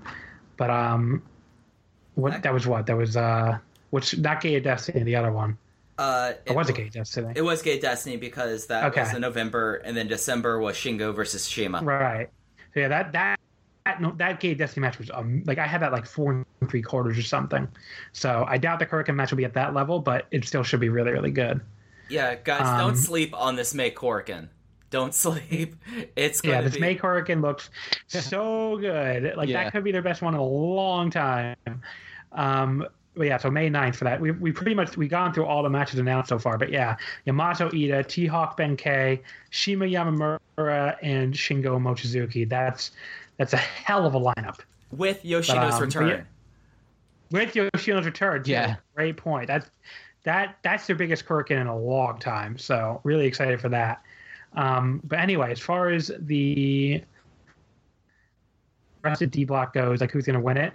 There's a lot of guys who could win D block. You know, I could see. Honestly, I could see Shingo winning it. I could see Hulk winning it. I could see Mochizuki winning it. I mean, you never can write off Genki Horiguchi in a tournament like this. So, you know, I think it's probably a little too early for Lindaman. I think Kanda's going to eat a lot of pins, but you, you really could say four people could win this block. Um, it's a it's a very balanced block. Yeah, this is probably the most balanced block of the tournament, and yeah, like who's to say that Genki Horiguchi isn't going to win this block, win the tournament, and then have a new wife beater that he's going to wear for two years? Like it's possible Dragon Gate. Like, uh, that like I'll be honest, like this year hasn't done a whole lot for me Dragon Gate wise, but just Not me neither. King of Gate. Oh, like if there, Gaora, please put every one of these shows up here. Like, there's not a mat. I'm looking at the schedule of announced matches. There's not very many of these matches that these shows that I'm like, oh, I want to skip that. Like, like randomly in May 21st in Mie, Yamato versus Jimmy Kness. Cyber Kong versus. Yeah, we're not going to get that. We're not going to get that, unfortunately. Yeah, but, But let's oh. go. let's go through the schedule. Oh, wait, wait, first, Chris, do you have any thoughts on the D block? I like the D block, uh, not just the rap group. Uh, I think this is, you know, when uh, when this is my least enticing block, but it's still really awesome. That just shows you the depth of this tournament, and I'm really glad that they're doing this format again. Uh, so yeah, I'm I'm just hyped to see Mochizuki kick Lindaman in the head a bunch of times. I think that'll be great. And uh, yeah, uh, I'm listen. I'm pulling for Genki. Genki is my pick for D block. So let's quickly go through the, the televised shows here because a lot of these shows are not going to make TV. But we went through May 9th, the Korakuen already. Um, we skip ahead to May 15th in Kobe, Oh, which should 14th. make tape. 14th, they're taping uh, Yamanashi this year. They're- They are taping Yamanashi? Yeah, they because because they have Muto on that show, and Muto is also of the ones Oh. also Gaora. Like they, they Jay did a post on the Facebook about this. Like for the first time, they're taping a homecoming show. So Yamanashi. So it's going to be Gamma. So we only have two matches announced for that, which is Gamma Susumu and Lindaman Kanda. So that's a little disappointing to me because like there's really nothing else going on other than Muto on this show. But I don't know. So they going to air the whole thing? I think they are. Yeah, it'll be. It's a regularly scheduled episode of Infinity. Interesting. Yeah. So eh, are we? Is any other any of the other stuff getting bumped as a result, or no? let me pull up the pull up the Gaora schedule, but uh, you can go ahead great. and start talking about other about the Co- the uh, Kobe Sambo Hall show. But I don't think so. I think that Is that, that sorry. I mean, I'm trying to find. I'm. Are you okay? I see it. Yeah. So May 14th is getting taped. We only have two. We only have two. Uh, two matches on there. Um, two King of Gate matches anyway. Okay, I, I see the Gaora schedule here. Yeah, they, they don't have anything past uh five fourteen, but we know so we don't. So basically, so we. So we're just speculating, but we know that Kobe Sambo Hall should make tape, right? Always does. It'll, Kobe, So- Osaka, Hokkaido, and uh, Hakata. Both Hokkaido. Both. There's like three Hokkaido shows. I, I think they'll combine them into one. They always combine Okay. Hokkaido. Well, let's. All right. Well, let's just let's speculate anyway then. So May fifteenth at Sambo Hall, Dragon Kid ha- versus Eita, Benkei versus Jimmy Susumu, Jimmy Saito versus Jimmy Kagetora. So it'll be good to get and Jimmy Kanda versus Genki Horiguchi. So it's like the Jimmy Wars episode if we get this on tape. Yeah. Um, Oh, Dragon, May twentieth, and it was. Sorry. Dragon, Dragon Kid versus Eita. Ooh, Oh yeah, that's the, the partners too. Yeah, that's interesting. great show. Gosh, I'm almost pacing. I'm almost pulling a May- Lanza and start pacing my office looking at these shows. Um, May twentieth in Osaka, Yamato versus Don Fuji. yes. Yeah. the feud the feud comes back the empty arena match Ugh. An old school feud there so yamato versus don fuji kz versus jimmy susumu kaneska explodes there um, shima versus naruki doi and bb hulk versus mochizuki okay that's a hell of a card right there too Oh my god. like that could be that could Hmm. be another one that that that could be like a um a show of the year candidate but yeah that's that's a Don't hell of a card Don't sleep Um, on King of Gate this year. Oh gosh, this is insane. May 26th. May 26th in Hokkaido is Yamato Dragon Kid, KZ Maria. There's that match. Naruki Doi versus Jimmy Saito, and BB Hulk versus Lindaman. Um, May 27th in Hokkaido is Ito, Eita and Don Fuji, T Hawk versus Gamma, Shima versus Saito, and Shingo versus Genki.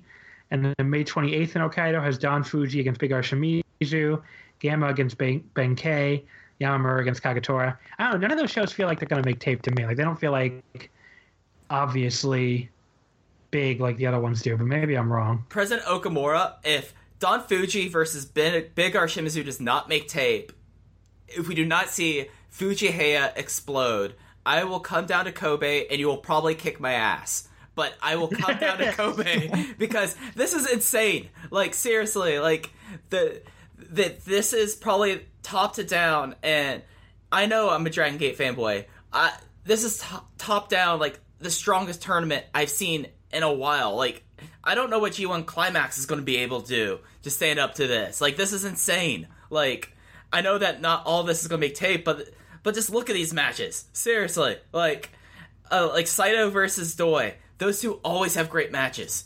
Like, uh, Lindaman versus BB Hulk. We're going to see Hulk get dropped on his neck a couple times. I'll be a happy man. Like Shingo versus Genki Horiguchi. You- like I, I, I can't stand like how excited I am about this tournament now. Like, I, I, I, If if Milo if Milo doesn't kill me when he hears this for accidentally saying Jules the start, he's gonna kill you for saying you want to see BB Hulk get dropped on his neck. it's going to be Um, great. All right, so June June first, June first, Korakuen, Yamato versus Big R Shimizu, T Hawk versus Jimmy Susumu, Yamamura versus Naruki Doi, and the never-ending Shingo versus Yeah. BB Hulk. Um, not as not nearly as strong as the first Korakuen, I have to say, but still a good card. I don't know. I think that this is just as great. Like, I, I I'm sorry, guys. Like, I. I, I'm not even caffeinated. I'm just so psyched for, the, for these shows. Like, like Yamamura versus Doi. They really have not had much interplay. Who knows how good that could be? T Hawk versus Susumu. Those two have great chemistry.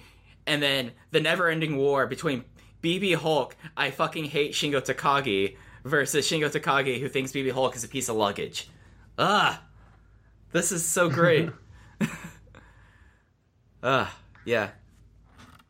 Do you have any thoughts on the second Korakuen, Chris? I am so much looking forward to Yamamura and Doi. That's probably one of my most anticipated matches from this whole tournament. But yeah, like Mike is saying, this is so stacked. Like everything that's going to make tape, you know it's going to be great. This lineup is incredible. I think really between this and the Champion Carnival, uh, it's going to be like, you know, whatever the G1 is, that'll be unto itself. But between this and Champion Carnival, like this is going to be such a great year for tournaments again. And I just, I'm, I'm as much excited as Mike is. Like this is, this is incredible. like this co- like this June Kobe Sambo Hall Sambo Hall show. John, talk about because I'm about to jump out of my seat and I need to calm down for a second. Okay. So Eita versus Big R Shimizu, T Hawk versus KZ, Naruki Doi versus Kagetora. That should be awesome. And oh, I'm so happy this is making tape. Shingo versus Lindaman. the this is like the evil version of Shima versus Yamamura. it's like the the dark side version. But uh, yeah, I'm very excited for that Shingo Lindaman match and for Ida Ada and uh, Big R Shimizu. Uh, even T Hawk versus KZ will probably be really good. And Doi versus Kagetora. This this is a this is a great tournament, everybody. great tournament. Jeez, wow. like KZ versus T Hawk actually might be my most like the match I'm most anticipated from that show. Like T Hawk, like the most disaffected high school senior versus KZ, who's who is now the heart of Dragon Gate in his own mind. Like, ugh, this is so good. Yeah. Um, it's it's so anyway. Then then the, the tournament wraps up in Hakata Star Lanes, June 10th and June 11th, finals and semifinals. So, is it is a great great lineup. I can't really can't really nothing to complain about here. Is really excited for it to start now. Uh, we still got like a little under a month, but yeah, this is I'm I'm actually way more excited for this than I am for uh for Dead or Alive. I have to say. But yeah. So let's oh, so let's let's each pick like a match of the tournament that you are most excited about because there's a lot to get excited about. I want to hear what y'all think is the match, your match that you're most anticipated for. for me, I have to go with Shingo and Mochizuki. I mean, their their title match was one of my favorite matches in Dragon Gate history, and um, I really am, am excited to see them go up against each other again. So I got to go with that. Chris?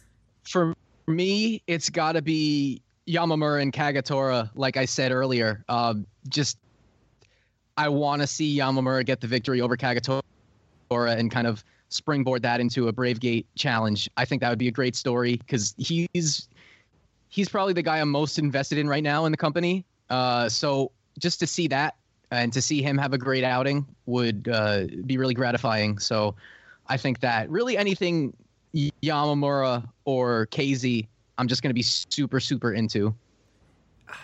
I I've changed my mind like four times since y'all started talking.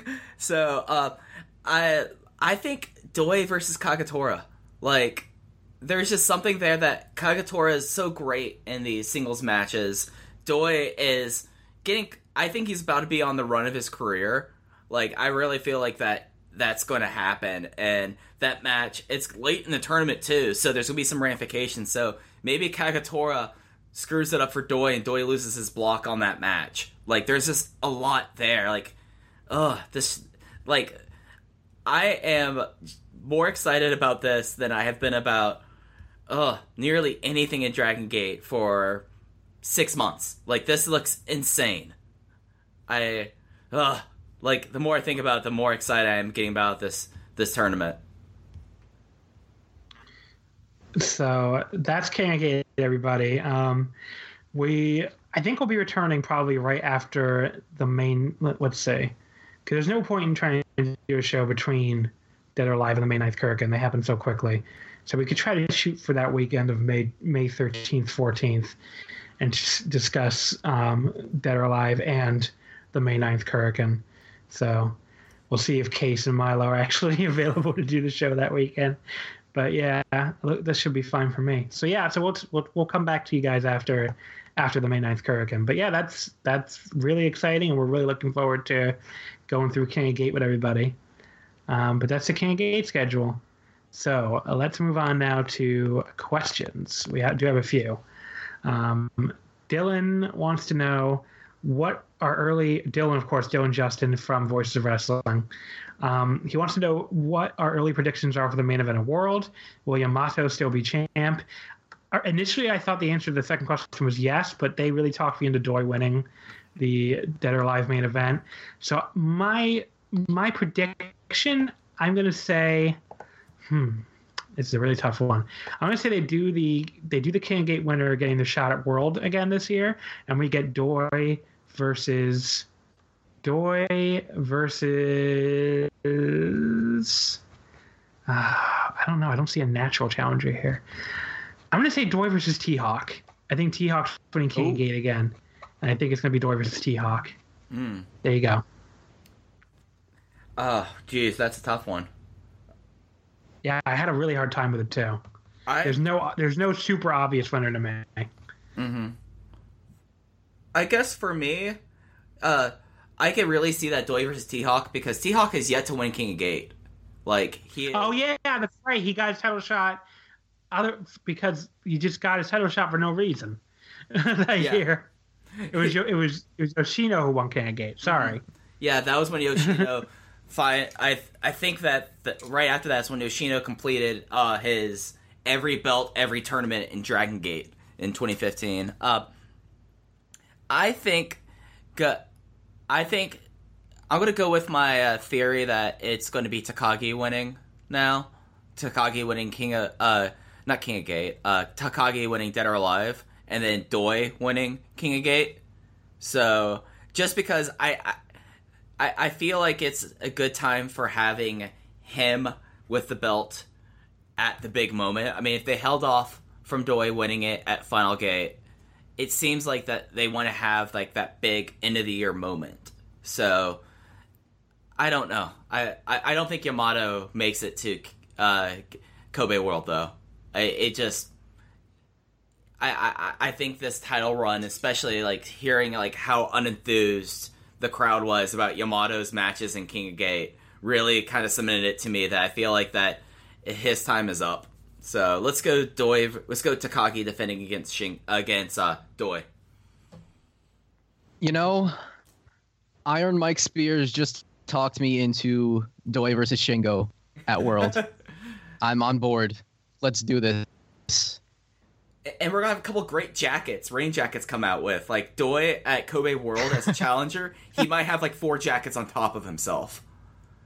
Like, I, I, I, I don't know. I'm still coming down from looking at all the King of Gate matches, but uh, it, it's interesting. The the whole Yamato run is is an interesting story to be told. I think. Well, we have a question about it, so let's get. Um, that's actually a great transition. The next question is from um, at Ishan Kana four. Reasons for disappointment of the initially exciting Tribe Vanguard formation and Yamato title run. Um, okay, so let's take these as two separate questions. Yeah, I, I I I was excited when I saw this question because I've actually turned a corner on Tribe Vanguard as a unit in the last like month or so, where between Maria and KZ's team, you know, Hulk being back, Flamita being there, they don't they don't bother me anymore. Like last year, they, I agree that they were really bad, but over the last few months, I feel like they've they've taken a step, and they're just they're they're still not like a favorite unit of mine. They'll never they never will be, but they they're perfectly fine now. I think so. I'm going to be the one to say I'm totally okay with Tribe Vanguard now, but I don't know. That might be a hot take, but that's just how I feel. I, you know what I think was the biggest saving grace for Tribe Vanguard that happened this year? Flamita. What's up? Flamita. Yeah, that's def- that's probably true. I think that, and and Chris talked a little about this earlier about the idea that this would be a four person Doi Yoshi gun unit about how it makes things really tough, and the fact that Tribe Vanguard for so long was just was just Yamato, Hulk, KZ, and Maria really hurt the team because the Dragon Gate a lot more so than other companies.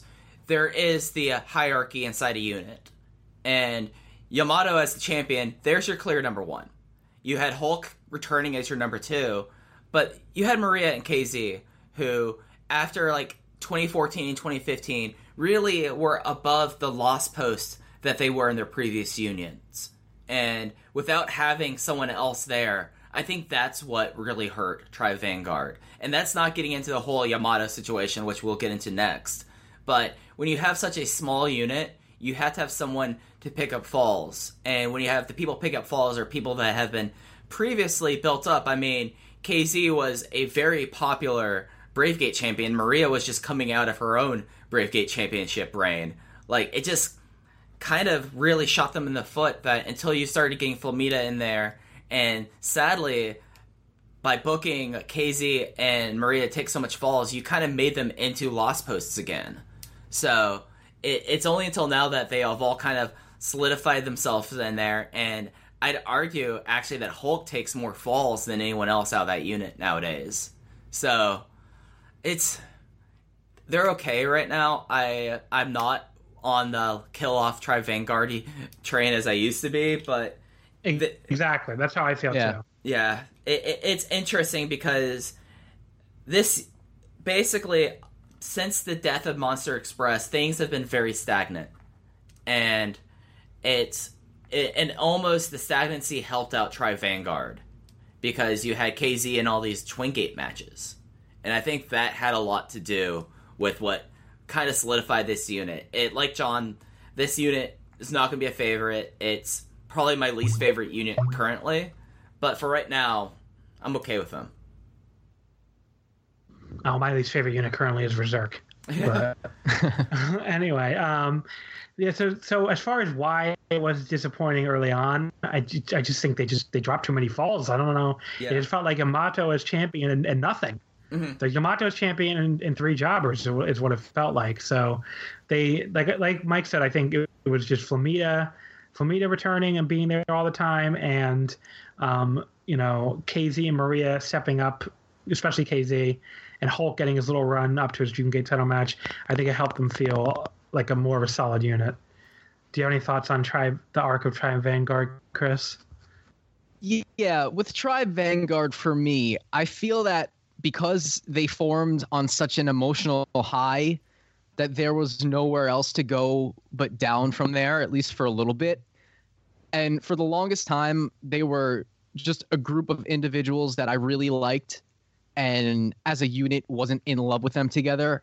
But over time, I've really come to, like you said, I've, I've come to really love KZ and Maria together. I think they're amazing.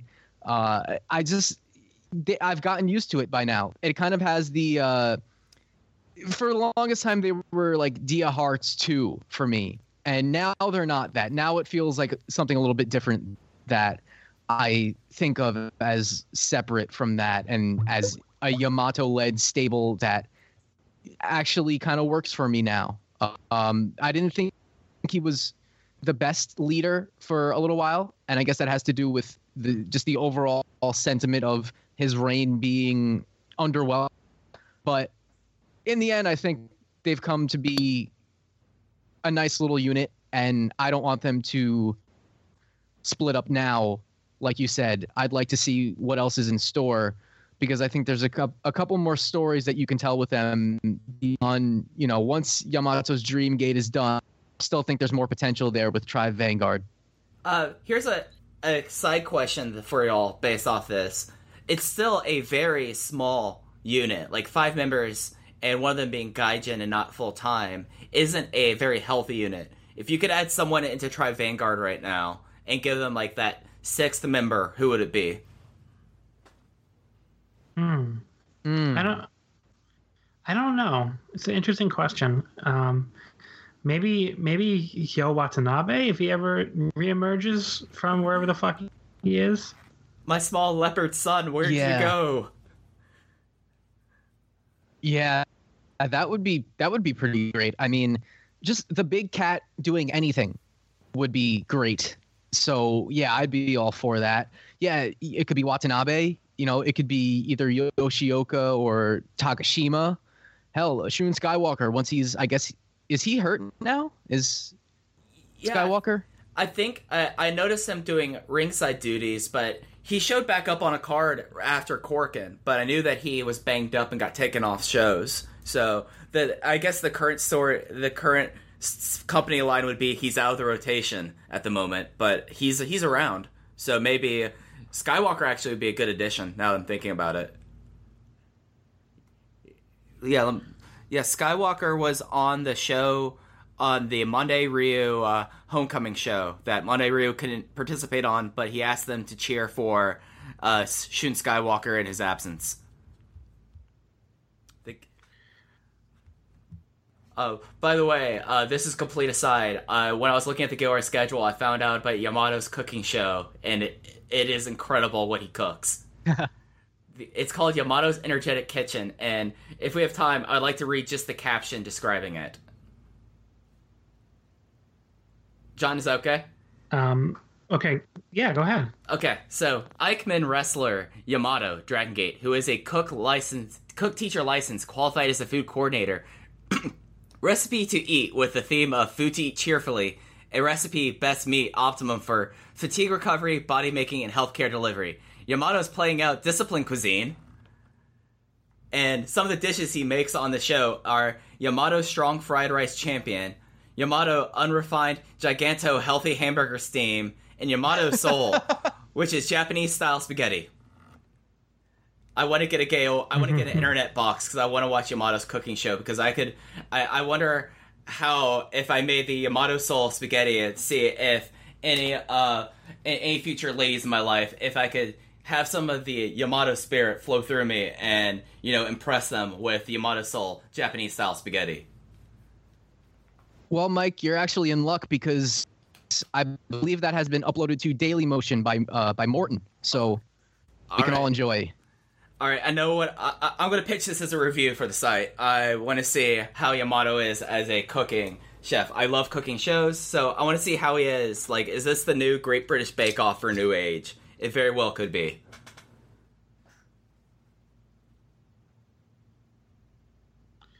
But so um so that I don't really I don't know what to say honestly. I, After- I, I, I after kill that. John. I kill John. This is now the uh, Iron Mike a Chris Maffei show where, where we talk about Yamato's cooking show. That That's what Open the Voice Gate is now. I do I do have a bone to pick with that description though, because we we all know that there is only one Ikemen, and that is Jiro. That is true.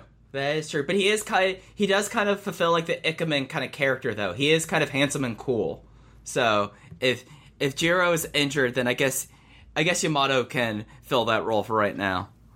That's true. A worthy stand-in. Yeah, exactly.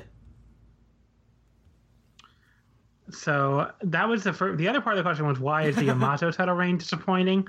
And um, you know, I don't, I don't really. I think we've covered this a lot actually, but you know, the main thing I'll say is it, it's it was kind of a lot out of his control. The Tozawa thing, you know, for I mean, they they knew going in that um, that the the Summer Venture Tag League was going to overshadow the start of his reign. He wasn't going to be able to do much. But then they got kind of blindsided by the Tozawa thing, and that ended up being, you know, so such an overshadowing thing of his title reign. But um, you know, Yeah. by the end of it, I think by that point, I, I think he's recovered to a degree, but you can't. It's really difficult to recover from your title just being just starting that badly. So, I get it. Yeah, like th- that's really it. And along the lines of right when he could start uh, cementing his reign, then you had the Doi face turn. And I mean, Doi now is the most popular guy in the company. So I think that has a little bit to do with it that it just kind of hurt him. But like as you said, we've gone over this a lot, and it really is a confluence of the Summer Venture Tag League, Tozawa's removal, and then it just was kind of late for him to reestablish himself. Mm-hmm. Yeah, I, I kind of feel that way. That there's always been something that's more interesting than him, and the matches haven't delivered to the expectations that you'd want them to. So the combination of those two things is why it's been kind of a malaise for me, at least. Hmm. and it's not even like his title matches have been bad. It's just they've been there. Like Yeah,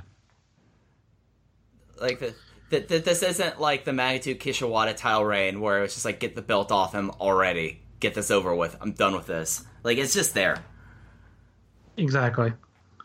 But yeah, so I just I, I think it's just very difficult to recover from from that kind of beginning, but Mhm. but it's been it's been you know it's not like she's it's been bad since then. So you know, it's just been kind of there, like you guys are saying. But yeah, so that's pretty pretty much it for Yamato and Tribe Vanguard, and that was the la- the only other question we got. So I guess we can pretty much wrap it up. Hey, Wow, I- I- under two.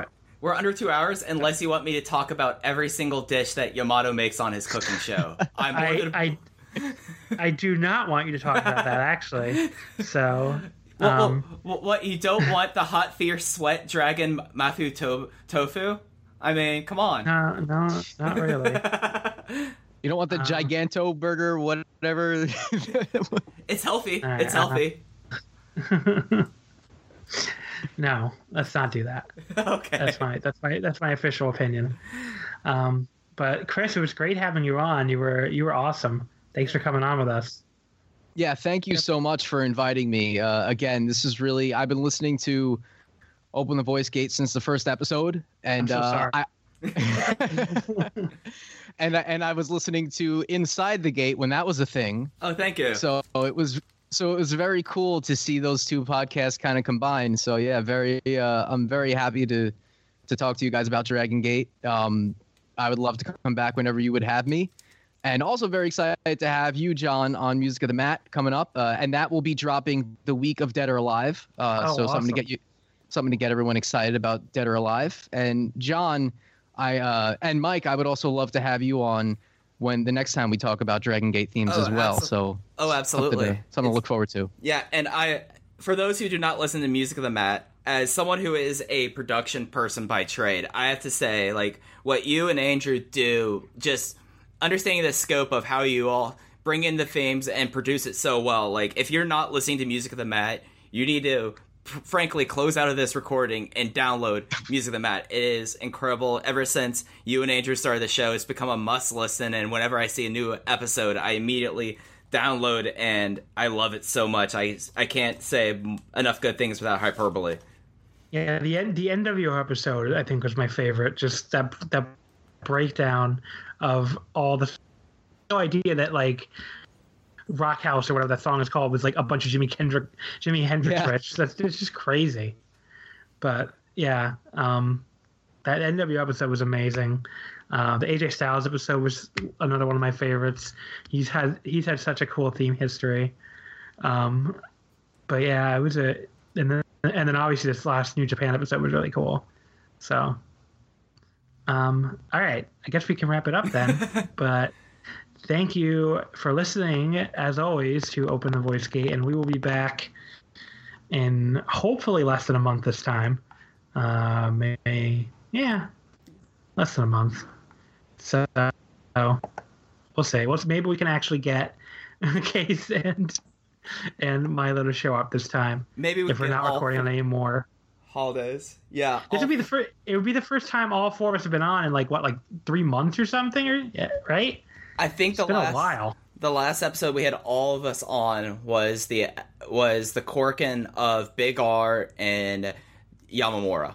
That was the that was the last Yeah. one that all four of us were on. So it's been a while. So we'll we'll, we'll try to round up the troops next time and get everybody on. But yep, that's it, folks. Thanks for listening as always, and we'll see you next time. Oh yeah, Chris. Before we let you go, any plugs or anything you would like to do? Uh, just follow at Music of the Mat on Twitter. Um, that's really all I'd like to plug, and uh, check out our episode with John coming up in a couple weeks. Oh, yeah, I totally. I, I I always forget to plug at Open Voice Gate. Everybody at Open. No the at Open Voice Gate.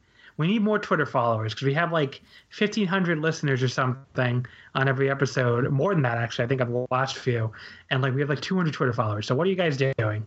Follow us on Twitter. And ask At more Open questions. Ask more questions. Yes. Hashtag All right. ask questions. Hashtag Ask questions. So, with that, we will see you next time. Bye, everybody. See ya. Here it comes again. Lunch. Will it be the same old, same old? Or are you ready to take a vacation from the ordinary with the new Jamaican Jerk Turkey Sub at Firehouse Subs? Freshly sliced smoked turkey breast, craveably sweet mustard sauce, and a hint of Caribbean seasoning. Just $5.55 for a medium. Save time. Order the new Jamaican Jerk Turkey Sub on the Firehouse Subs app. Firehouse Subs. Enjoy more subs, save more lives. Participating locations, limited time only, plus tax prices may vary for delivery. When you need mealtime inspiration, it's worth shopping Kroger, where you'll find over 30,000 mouth-watering choices that excite your inner foodie. And no matter what tasty choice you make, you'll enjoy our everyday low prices, plus extra ways to save, like digital coupons worth over $600 each week. You can also save up to $1 off per gallon at the pump with fuel points. More savings and more inspiring flavors make shopping Kroger worth it every time. Kroger, fresh for everyone. Fuel restrictions apply.